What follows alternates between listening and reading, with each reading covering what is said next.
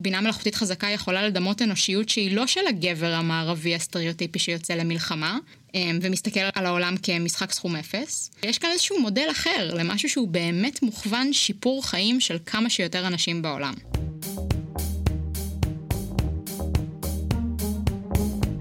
המצב הפוסט-אנושי, אקטואליה בראי העתיד, פודקאסט על טכנולוגיה, תרבות ורוח, עם דוקטור כרמל וייסמן. היי, אני כרמל וייסמן, ובחלק הראשון של הפרק הזה אני אספר לכם בקצרה את ההיסטוריה הנשית הנשכחת, המפתיעה, האפילו מקוממת בנקודות מסוימות של תחום התוכנה, ונבין כיצד תחום שהומצא על ידי נשים הפך למזוהה כל כך עם גברים. בחלק השני של הפרק נתבונן על תחום הבינה המלאכותית כיום מפרספקטיבה פמיניסטית, בעזרת האורחת שלנו עירית שטרנברג, שכתבה תזה על גישות פמיניסטיות לבינה מלאכותית באוניברסיטת תל אביב, וכיום היא מובילה את תחום עיצוב השירות בסטארט-אפ מיטיגה, ובמקביל יוצרת אומנות. את הפרק הזה רציתי במקור לעשות ליום האישה הבינלאומי, אבל יש בו לא פחות אספקט של תיקון שבועות.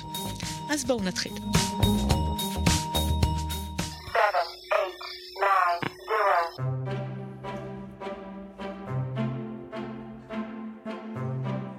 ההיסטוריה של מדעי המחשב, האלגוריתמים והדיגיטציה כפי שאנחנו מכירים אותם כיום, מתחילה בערב אחד ב-1834.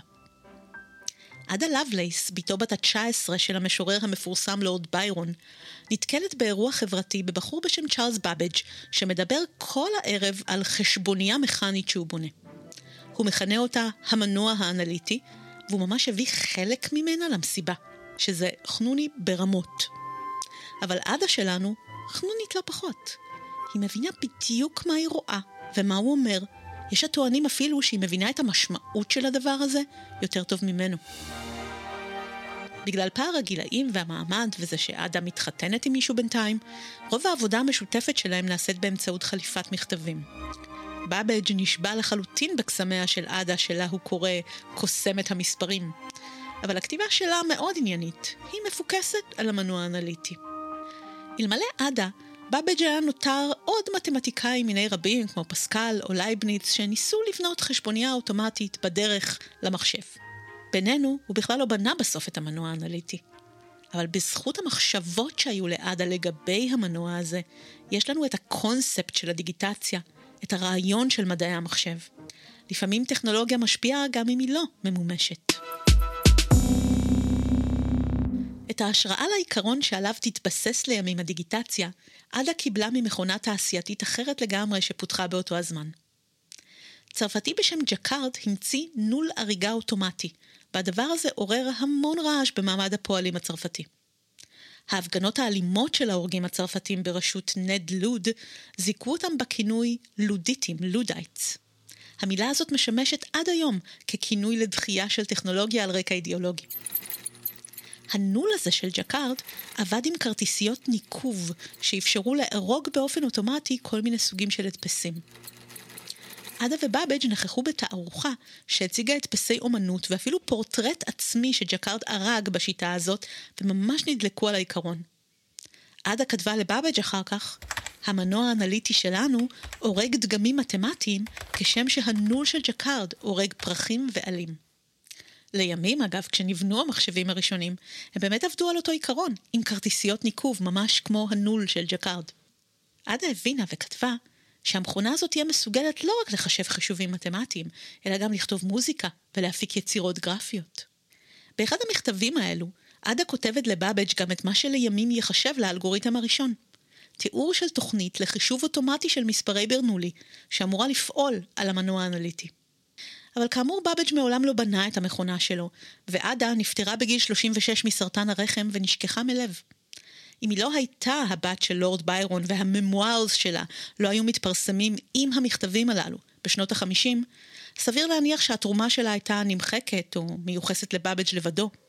שלא תחשבו שאין גם היום נשמות טובות שמנסות להמעיט בערך התרומה שלה ולטעון שבאבג' כתב חלק מהאלגוריתם הזה לבד. I don't think that's right.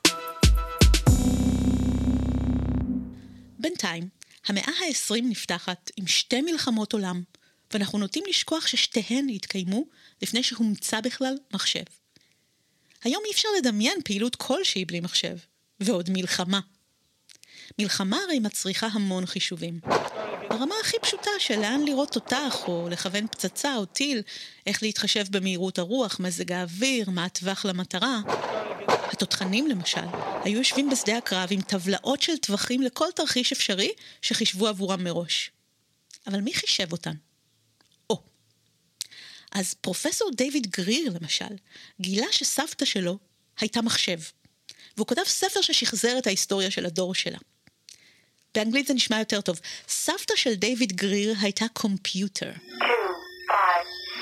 בראשית המאה ה-20 המילה מחשב, קומפיוטר, לא הייתה בכלל שם עצם. זה היה שם תואר של מתמטיקאיות שחישבו חישובים ידניים, בעיקר עבור הצבא. וזה היה המצב עד שהומצאו מכונות שהחליפו אותן, ואז ירשו את השם שלהן. מכיוון שרוב הגברים היו בחזית, מי שחישבו את החישובים הללו היו בעיקר נשים, לעתים גם ילדים או בעלי מוגבלויות עם כישרון מתמטי. יש תמונות מדהימות מראשית המאה ה-20, של חדרים שלמים עם שורות על גבי שורות של נשים בעיקר, שיושבות אל השולחן עם דף ומעין חשבוניה ידנית שהן נעזרות בה, ומחשבות את החישובים הללו שהניעו בפועל את המלחמה. למרות החיוניות של העבודה הזאת למאמץ המלחמתי, להיות קומפיוטר נחשב לעבודה שחורה, לעבודה פקידותית. וכשהצבא נזקק לחישובים מהירים יותר ויותר ובזמן אמת, אז באו גם המהנדסים שהציעו לבנות מכונה שתחליף את הנשים הללו. אנחנו מכירים את המכונה הראשונה שנבנתה לשם כך בתור המחשב הראשון, האניאק, ראשי תיבות של מחשב ואינטגרטור נומרי אלקטרוני. הבעיה הייתה שאניאק, ואפילו מרק אחד שנבנה הרבה אחריו, היו עדיין חצי מכניים, עם עשרות אלפי צינורות ואקום וחומרה בגודל של בית. הם היו רק חצי ברי תכנות, אבל עוד לא הייתה קיימת פרקטיקה של תכנות. אז באופן תאורטי, אניאק יכל לחשב ב-30 שניות את מה שלקח לקומפיוטר אנושית 30 שעות לחשב. אבל הלכה למעשה, היה פער בין מה שמהנדסי החומרה רצו שהמחשב יעשה, לבין מה שהמחשב יכל לעשות בפועל. והיחידות שיכלו לגשר על הפער הזה היו המתמטיקאיות, שעבדו אותה עת כ computers. בלעדיהן, לא היה לנו תחום כזה שנקרא תוכנה, ולא בטוח שאף אחד מהמחשבים הראשונים הללו היה מצליח לפעול. ג'ין ג'נינגס ברטיק הצטיינה בלימודי המתמטיקה שלה באוניברסיטת פנסילבניה, וגויסה על ידי צבא ארצות הברית במלחמת העולם השנייה לתפקיד מחשב אנושי, קומפיוטר, שתחשב ידנית מסלולים של טילים בליסטיים. כאשר האניאק נבנה, ג'יין גויסה לעבוד עליו יחד עם צוות של מתמטיקאיות נוספות. אדל גולדשטיין, קי מקנולטי, בטי הולברטון, מרלין וסקוף ופרן בילס. הצוות הזה המציא למעשה את תחום התכנות, על הדרך, תוך כדי פתרון בעיות נקודתיות באניאק. כלומר, תחום התוכנה נולד כקראפט, אלתור, סוג של האקינג של החומרה אפילו. והטכניקות והעקרונות שהם פיתחו, כמו שגרות וכינון פונקציות, מהוות עד היום את הבסיס של התחום. מה שהם המציאו היה בעצם סוג של שפת מכונה בינארית, הרובד הכי בסיסי של תכנות, שעדיין היה מאוד קרוב לחומרה. אז לעיתים תכופות מדי, המתמטיקאיות הללו היו צריכות לזחול ממש לתוך הקרביים של המחשב, כדי להחליף בעצמן צינורות ואקום או לתקן באגים באופן ידני. המהנדסים של האניאק כינו את העבודה של המתמטיקאיות Software, מילה שמתארת עבודה רכה יותר, קלה יותר, פחות חשובה אולי, ביחס למילה Hardware, חומרה.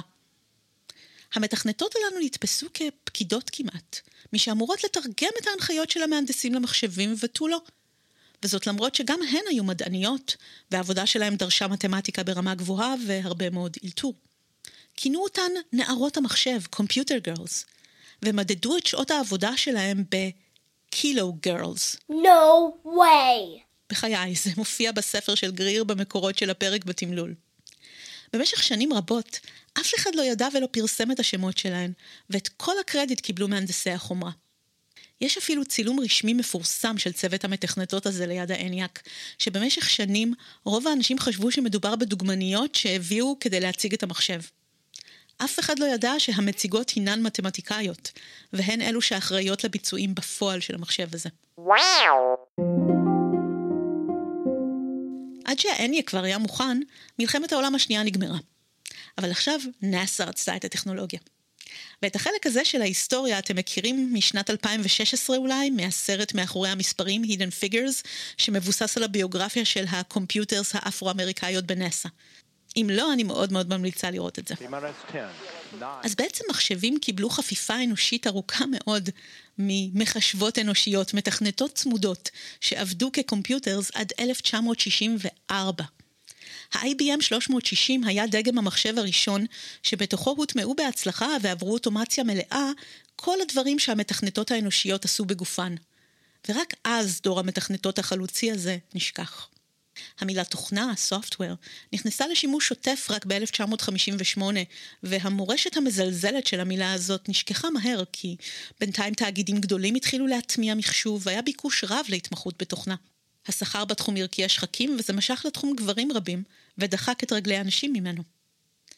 הגברים הללו גם כן כונו בארגונים של שנות ה-50 וה-60 בהתחלה נערי המחשב, Computer Boys, אבל מהר מאוד הם הפכו לקריטיים לארגון ופלשו לתחומי הניהול הבכיר. שם גם נוצרה היוקרה הטכנית של התחום שסומן כעת כתחום גברי. דור המתכנתים השני הזה הוא זה שהמציא את שפות האסמבלי השונות, וגם זה היה כל שפה בהתאמה לצרכי הארגון שהם עבדו בו באותו רגע, באותם טכניקות אלתור של נשות האניאק. כשג'ין בארטיק חיפשה את העבודה הבאה שלה בשלהי שנות החמישים, היא לא הצליחה כבר להשתלב בתחום שאותו היא המציאה. לימים היא עסקה בניסיון להנגיש את מקצוע התכנות לנערות, ולנסות למשוך נשים ללימודי מדעי המחשב, אבל היא לא זכתה להכרה על התפקיד הקריטי שהיא מילאה בהמצאת התחום ובהפעלת האניאק, עד שעיתונאי מהוול סטריט ג'ורנל כתב עליה סדרת טורים בשנות התשעים. וואו! ממש כמו שהתהליכים הפנימיים של המחשבים שלנו היום הם בלתי נראים, חבויים, מובנים מאליהם. גם הנשים שפעם ביצעו בגופן את התהליכים הללו, היו שקופות, בלתי נראות, נשכחו ונלקחו כמובנות מאליהן, עד ממש לא מזמן. לסיפור הזה יש עוד מערכה קצרה. חוקרת החינוך ג'יין מרגוליס ודיקן הפקולטה למדעי המחשב בקרנגי מלון, אלן פישר, כתבו יחד ספר שניסה גם הוא להבין איך אנשים שהיוו את לב מהפכת התוכנה נדחקו לשוליים של מהפכת המחשוב. בין הנתונים שהם אספו מכל מיני מוסדות רשמיים בארצות הברית, הם שמו לב לנתון נורא מעניין. מספר הנשים שמסיימות לימודי רפואה, עריכת דין וכל מיני מקצועות יוקרתיים אחרים, עולה בהתמדה משנה לשנה. רק במדעי המחשב המגמה הפוכה ומספר הנשים דווקא יורד. המגמה מתהפכת למעשה בחדות בשנה מאוד ספציפית, 1984. אבל זאת השנה שבה אפל מצליחה להכניס מחשב כמעט לכל בית, אז מה קרה שם? מרגוליס ופישר מראים שהאסטרטגיה השיווקית והפרסומית של המחשבים תרגתה בבירור גברים צעירים. הם ראיינו נשים שנשרו מהלימודים באותם שנים, וגילו שהלימודים בעצם היו בנויים ככה שהיה מאוד קשה להצליח בהם אם אין לכם ניסיון קודם כלשהו של לשחק עם מחשב בבית. הם שמעו סיפורים מרתקים מפי סטודנטיות לשעבר, שסיפרו למשל שההורים שלהם קנו מחשב ביתי לבקשתן, אבל שמו אותו בחדר של האח שלהן, ואז הן לא קיבלו מספיק גישה אליו. I don't think that's right. הספר של מרגוליס ופישר מדגים איך מדיה ותרבות פופולרית יכולות לייצר תודעה ציבורית ולחולל שינוי מהותי בבית, כזה שיסביר את המפנה יוצא הדופן שהם מצאו בגרף. באוניברסיטה שלהם, קרניגי מילון, הם עשו ניסוי קטן במטרה לנסות לתקן את הדבר הזה. הם הוסיפו קורס היכרות מקדים עם מחשב למי שלא הייתה להם חשיפה מוקדמת. וזה עבד. בשנת 2000, 42% מהסטודנטים למדעי המחשב בקרנגי מלון היו סטודנטיות, ואחוזי הנשירה של גברים ונשים היו זהים למדי. ב-1950, המתמטיקאי אלן טיורינג פרסם מאמר בכתב העת Mind, והעלה לראשונה את השאלה, האם מחשב יכול רק לחשב או גם לחשוב? אותה תקופה ממש התפרסם הממואר של עדה לבלייס, וכולם נחשפו למכתבים שלה לבאבג'. גם טיורינג קרא אותם. יש להיזהר מהנטייה להגזים בציפיות שלנו מהמנוע האנליטי, כתבה עדה. המנוע האנליטי לא מתיימר ליצור שום דבר מקורי. הוא יכול לעשות רק את מה שאנחנו יודעים לצוות עליו לעשות. הוא יכול לעקוב אחר הניתוח, אך לא יכול לצפות יחסים אנליטיים או אמיתות. טיורינג לא מתרשם. הוא מנסח טיעון נגד ללאבלייס. הוא מציע שמכונה מסוגלת ללמידה, ובכך הוא מניח את היסודות לשיח על בינה מלאכותית. כיום יש לנו מערכות לומדות, כפי שטיורינג טען, אבל השיח הנלהב על בינה מלאכותית היום משכיח מאיתנו את העובדה שכל מה שמחשבים עושים זה מה שהם עשו מאז ומעולם, לחשב.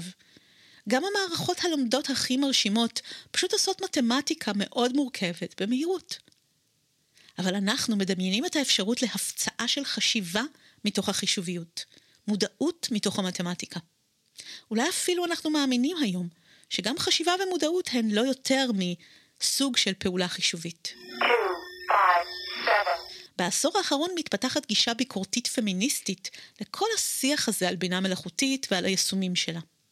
אירית שטרנברג כתבה על זה תזה.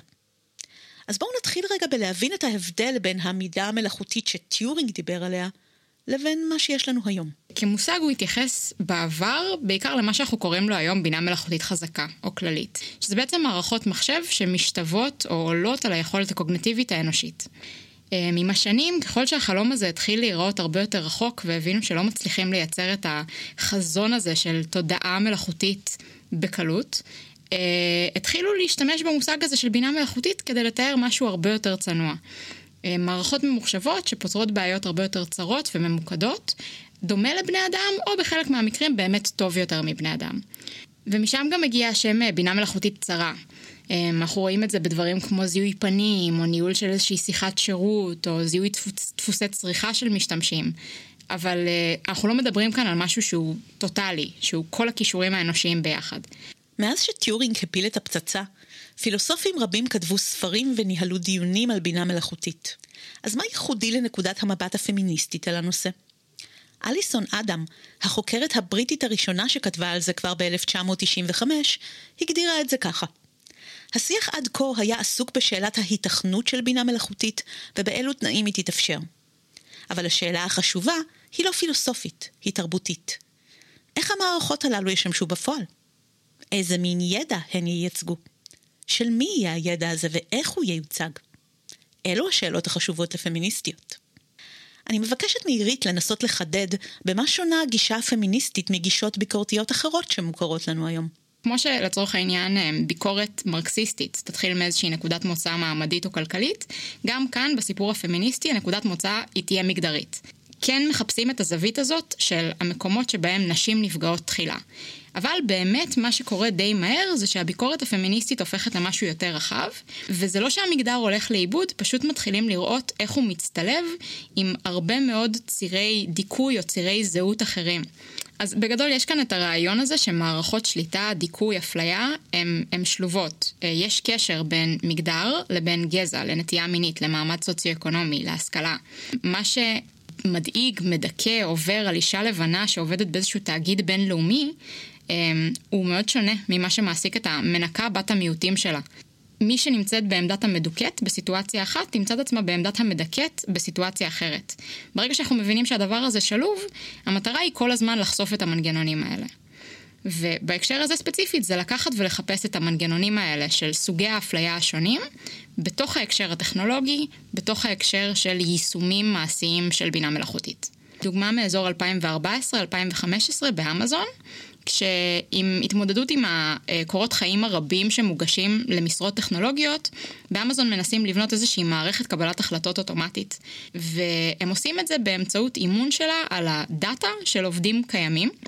ואחד הדברים שקורים, למרות שזה בכלל לא היה בכוונה, זה שהמערכת לומדת בעצם שהמאפיינים שמזהים נשים הם פחות עדיפים.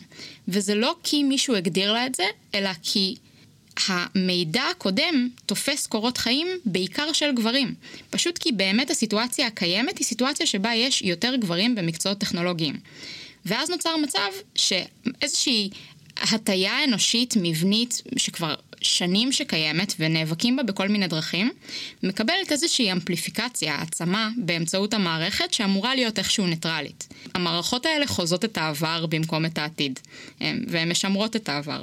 במובן הזה, השאלה של איך מייצרים כאן פתרונות לבעיות שמרחיקות נשים משוק העבודה, שמייצרות אי שוויון בינלאומי, אי שוויון בין גזעים, זאת אומרת שאלו יהיו בכלל המטרות שאותן מנסים לחקור, לתקוף, לפתור. ולא מצב הפוך שבו מחפשים רק לתת מענה לצרכים מסחריים, ועל הדרך מעמיקים אי שוויון מכל מיני סוגים. I'm a guru woman.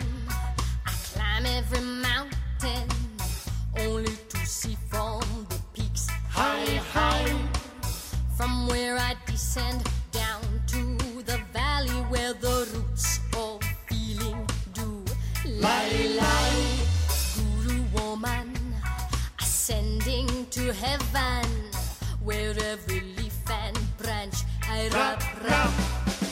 Only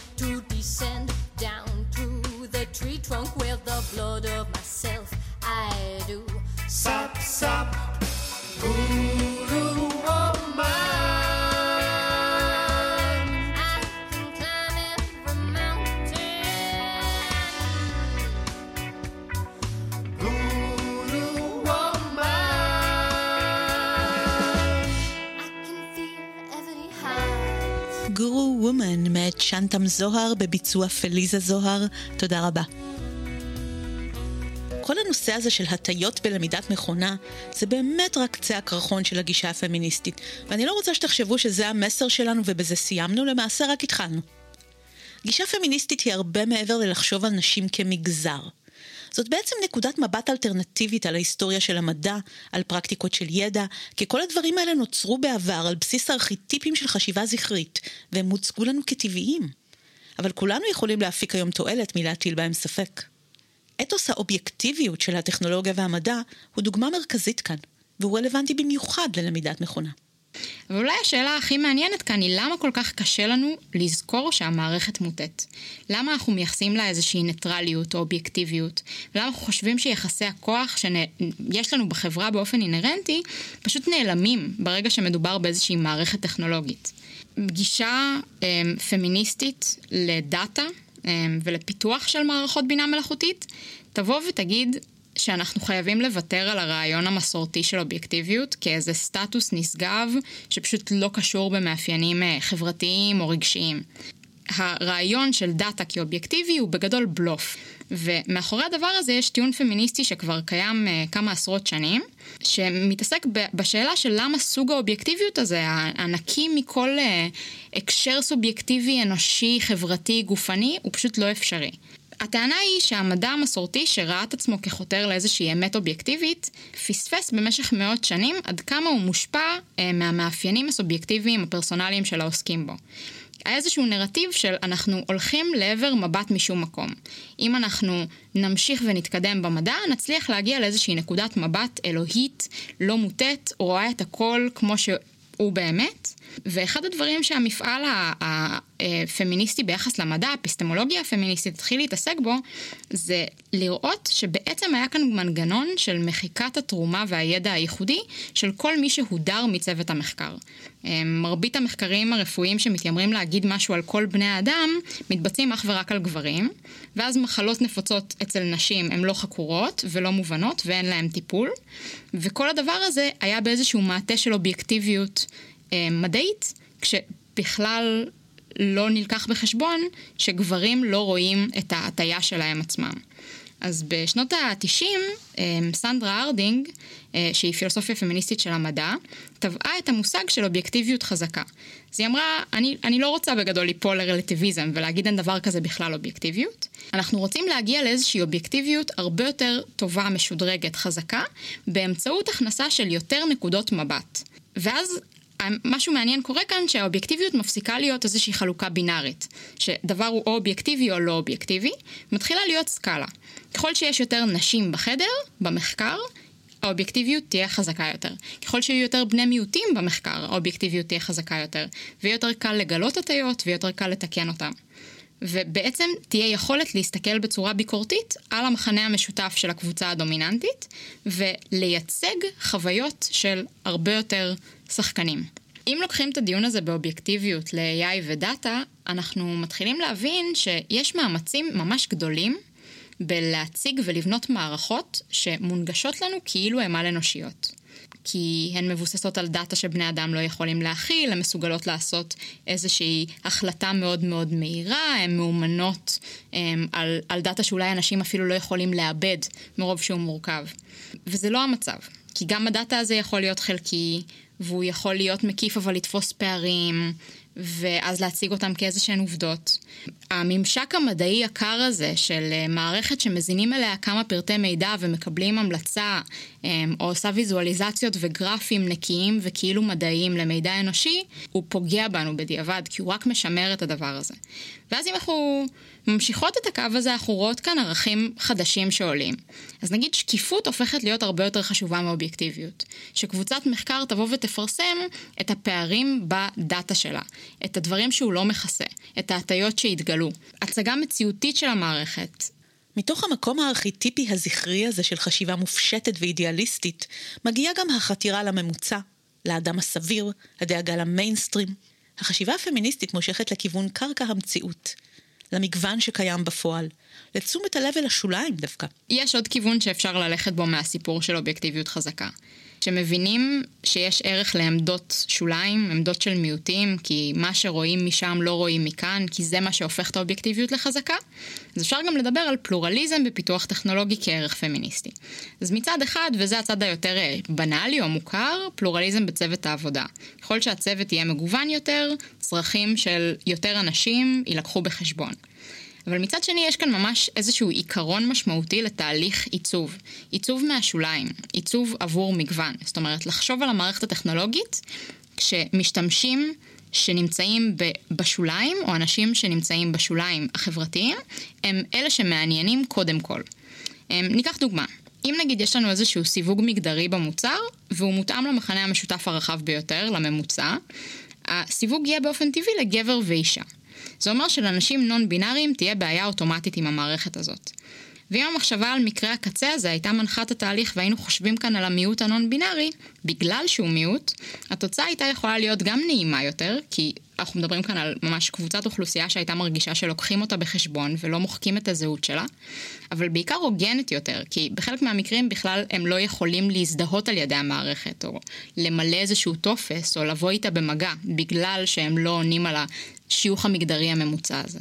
וכדי להסתכל על, ה- על האובססיה שלנו לממוצעים ולפרק אותה, שווה אולי להסתכל על ההיסטוריה של הסטטיסטיקה קצת. זאת אומרת, זה תחום שצמח עם המודרנה, עם מדינות הלאום, במידה רבה כאיזשהו כלי שליטה של מדינות חדשות באוכלוסייה שלהם, והיו סיבות מאוד טובות להתמקד בממוצעים ובקביעת מה זה נורמלי. הצרכים של אוכלוסיות השוליים לא היו מתועדפים. אז עשייה פמיניסטית תתמקד באתגור המנגנון הזה. היא תחפש איזשהו מענה צודק לאוכלוסיות רחבות ככל הניתן, עם מיקוד בקצוות ובשוליים, ולא באלה שקרובים לממוצע. זה כי הממוצע מקבל את המענה האוטומטי, ובדיוק בקצוות נמצא אי הצדק. ואולי נשאל מה הדבר הכי גרוע שיכול לקרות. מי האנשים שעשויים הכי להיפגע. וזה מנוגד במובן מסוים הם, לנטייה הטבעית שהיא להיות עסקיים, ענייניים, מהירים ולכוון להצלחה כמה שיותר מהירה, בלי ביקורת בדרך. יש איזה סיפור נפוץ שאומר, אנחנו בונים AI כדי שהוא יקל לנו על החיים, יחסוך לנו קבלת החלטות, וזאת הגישה שלנו לכל מערכת. כאילו, ברור שצריך להטמיע אותה, ברור שצריך להכניס אותה, היא משפרת הכל. ואני מציעה לא למהר לקנות את הסיפור הזה.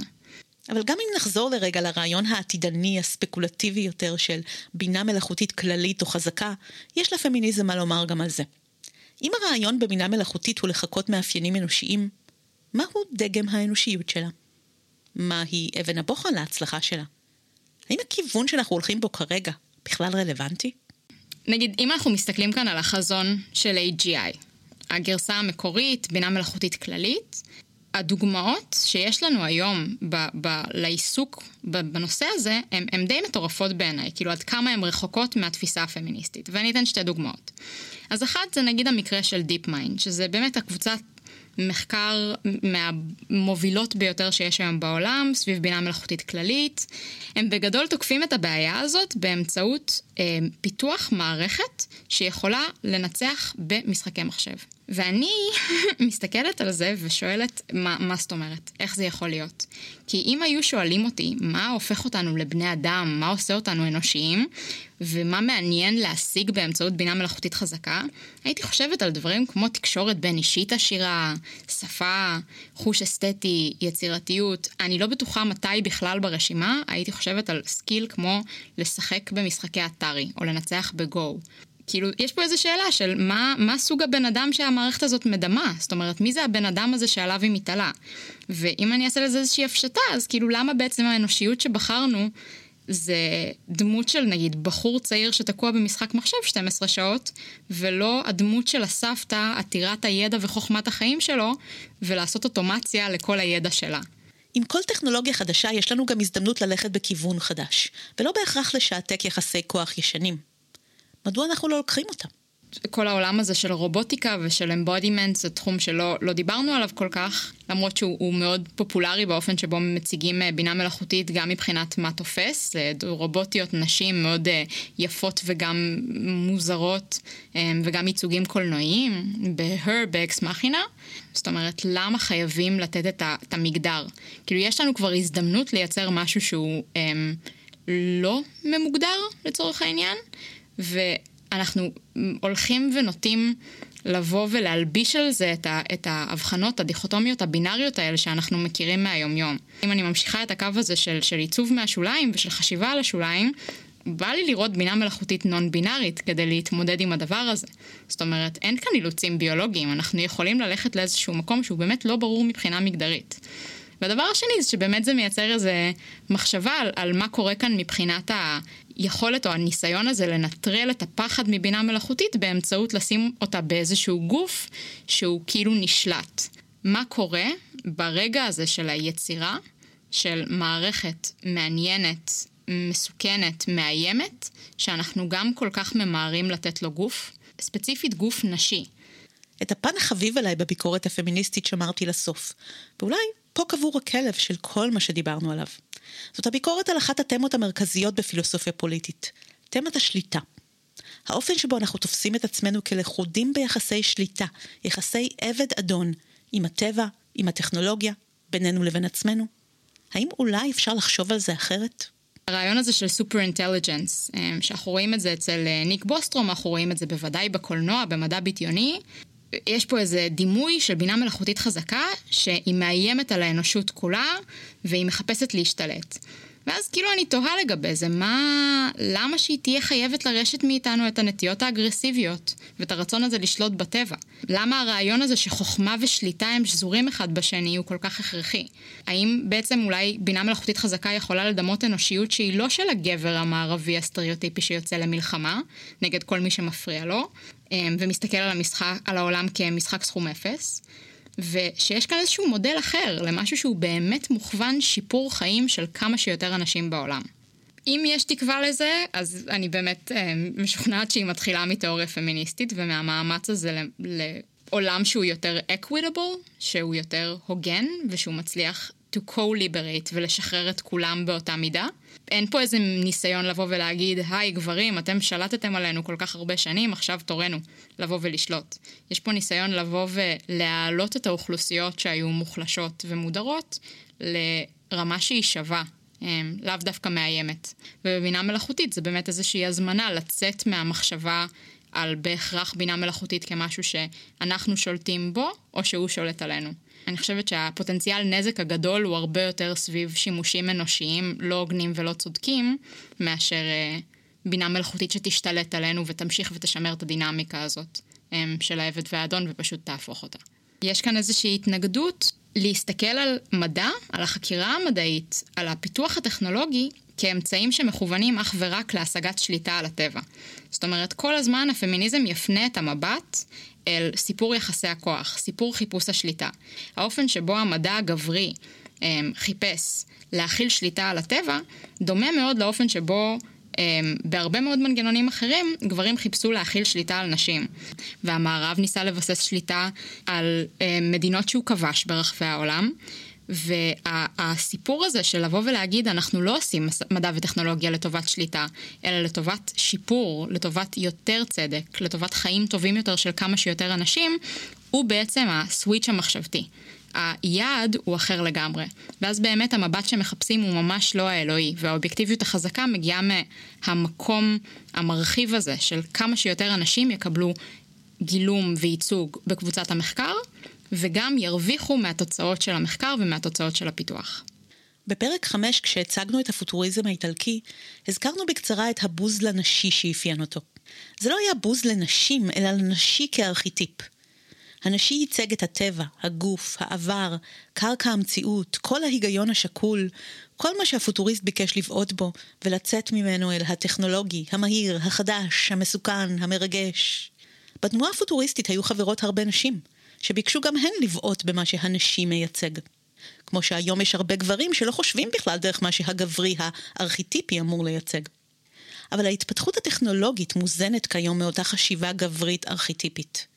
אנחנו רוצים להיות מוקסמים מהאפשרויות של הבינה המלאכותית, ונדמה שהביקורת הפמיניסטית על הנשים והגברים שמזדהים עם כל ההיגיון שלה, פשוט באה לבאס. לגמרי. כשכאילו יש פה איזה ניסוח הרבה יותר צנוע, הרבה פחות מגלומני של איזה מטורף זה שיש לנו את היכולת לייצר כלים טכנולוגיים כל כך חזקים, בואו נזהה בעיות אנושיות אמיתיות, נפתור אותם, ולא ננסה לייצר כאן איזה קרב בבינה מלאכותית מטורפת פוטנציאלית שתשתלט עלינו כמו במטריקס, בזמן שאנשים בני מיעוטים לא מצליחים להגיע להלוואות, להשכלה גבוהה, נשים מודרות ממקצועות טכנולוגיים אמ, ועוד מלא סוגי צדק ממשיכים לקרות מתחת לכל הדיון הפילוסופי-טכנולוגי מתוחכם הזה. שימו לב שלכל צד בדיון הזה יש תפיסה פוסט-הומניסטית שונה. הצד הזכרי הולך על ארכיטיפ אל על-אנושי, בלתי פרסונלי, מופשט, ואילו הצד הנקבי מבקש טשטוש גבולות, ללכת מעבר לבינאריות של המגדר. בשניהם יש פה משהו פוסט-אנושי בעצם. בניתי את הפרק הזה על המתח בין הפרגמטיות שהחלה עם עדה לבלייס לגבי תוכנה ככלי אנושי לפתרון בעיות, לבין החלום של טיורינג על מכונה עם תודעה. אבל אני רוצה לסכם את הפרק הזה עם סיפור מתוך הביוגרפיה של טיורינג, שיש לו משמעות מגדרית, והוא יטלטל לנו את הרצף הזה. בגלל נסיבות חייו, טיורינג לא יכול להיות הנציג של החשיבה הגברית הארכיטיפית, והלקח מהסיפור שלו מורכב יותר. אלן טיורינג היה גיי, והוא לא הסתיר את זה, בתקופה שבה הדבר נחשב לפשע בבריטניה. ממשלת בריטניה העריכה מאוד את התרומה המקצועית שלו, ולכן היא ניסתה לעזור לו ושלחה אותו לטיפולי המרה כימיים. אותה תקופה האמינו שהנטייה המינית שלו נגרמה בגלל עודף טסטוסטרון, וצריך לאזן אותה עם הורמון נשי, אסטרוגן. את זה לא הראו לכם בסרטים הדוקומנטריים על טיורינג, אבל אתם יכולים לקרוא על זה בוויקיפדיה ובביוגרפיה שלו. בשנותיו האחרונות טיורינג הסתגר בבית, סבל מהשמנה, דיכאון, וגדלו לו שדיים בגלל האסטרוגן שחייבו אותו לקחת. כולנו יודעים איך זה נגמר, שככל הנראה הוא נטל את חייו. בספר "אתה לא גאדג'ט", ג'רון לניר מפנה את תשומת ליבנו לכך שטיורינג כותב את החיבור הכי משמעותי שלו. השאלה הזאת אם המחשב יכול לחשוב, מבחן טיורינג לבדיקת היכולת הזאת, ממש באותן שנים שבהם הוא חווה משבר זהות מגדרי עצום. רבים לא יודעים שמבחן טיורינג המקורי לא כלל רק אדם מול מכונה. היו שם גבר, אישה ומכונה. טיורינג תהה אם אפשר לדעת מרחוק, בלי גוף, מי גבר, מי אישה ומי לא אנושי בכלל. אולי המבחן הזה בכלל לא היה על המחשב, אלא על גבר ואישה. סביר להניח שטיורינג ראה את הגוף שלו משתנה, ותהה לגבי המהות שלו, ועד כמה היא קשורה לגוף. אז בהקשר הזה, ועל הרקע הזה, לפני שהוא נוטל את חייו בעיצומו של משבר מגדרי זהותי שכזה, כשטיורינג שואל האם מחשב יכול לחשוב, האם הוא באמת התכוון לזה? לניר חושב שאולי זו תהייה אבסורדית, שנובעת ממשבר זהות. ועצם זה שדורות אחר כך אנחנו עדיין מתייחסים ברצינות לאפשרות הזאת, זאת בדיחה על חשבוננו, הוא אומר. בדיחה של אדם טרגי, שאולי רק רצה להבין מה צריך להיות כדי לקבל יחס אנושי בעולם הזה. אז אם כבר יצא לנו פה פרק לחג, הנה לכם רעיון להגות בו בתיקון השבועות, ולתקן. כל הסיפור הזה של בינה מלאכותית, זאת המשימה שלנו. עד כאן להפעם. נשמח לתגובות על הפרק מתחת לתמלול, בפייסבוק או באינסטגרם, ונשתמע בעוד שבועיים. חג שמח בינתיים.